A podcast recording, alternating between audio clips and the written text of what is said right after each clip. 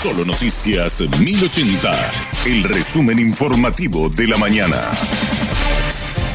Hola, soy Susana Arevalo y este es el resumen informativo de la mañana. Dos armas de colección fueron incautadas de la vivienda del arquitecto Carlos Alberto Colmán, de 59 años. Las demás contaban con los permisos correspondientes, uno de ellos otorgado en el 2021, incluso con sus antecedentes penales y su diagnóstico de insanía mental. Así lo explicó el comisario Hugo Díaz, jefe de investigaciones de la policía de Asunción. Encontramos seis armas cuatro armas largas, dos escopetas calibre 12, un rifle calibre 22 y otro rifle calibre 5.56, un revólver calibre 38 y una pistola calibre 9 milímetros. Todas estas armas mencionadas cuentan con el carnet de tenencia correspondiente.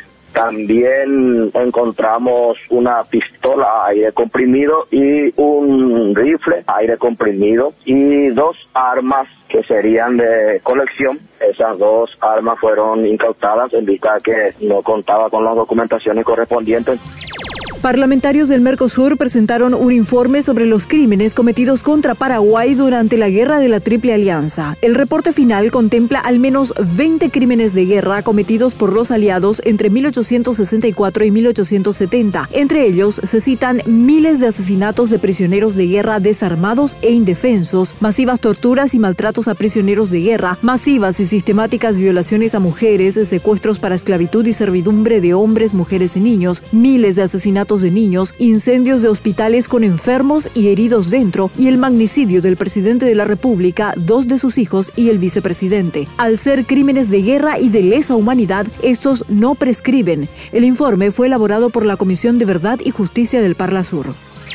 Son 12 niñas de entre 4 y 11 años las que fueron abusadas en Caguazú. Cuatro de ellas están con orden de búsqueda y localización, según la fiscal Estela María Ramírez. No se descarta que haya más víctimas y más sospechosos. Actualmente hay seis imputados en el caso, tres por abuso sexual en niños y tres por violación del deber del cuidado. Eh, tenemos 12 supuestas víctimas de abuso. Eh, tenemos ocho niñas que ya, ya, ya fueron ubicadas y cuatro niñas que están con orden de búsqueda y localización. Pero a medida que las niñas van recibiendo la contención psicológica, van relatando el hecho, va surgiendo más nombres de, de otras niñas. Por eso que ahora estamos hablando de 12 supuestas víctimas. Algunas niñas ya hablaron, hablaron con la psicóloga y otras niñas eh, se rehusaron a hablar. Es por eso que a medida que ellas van relatando o, van contando el hecho que, padecieron, entonces eh, van saliendo más nombres.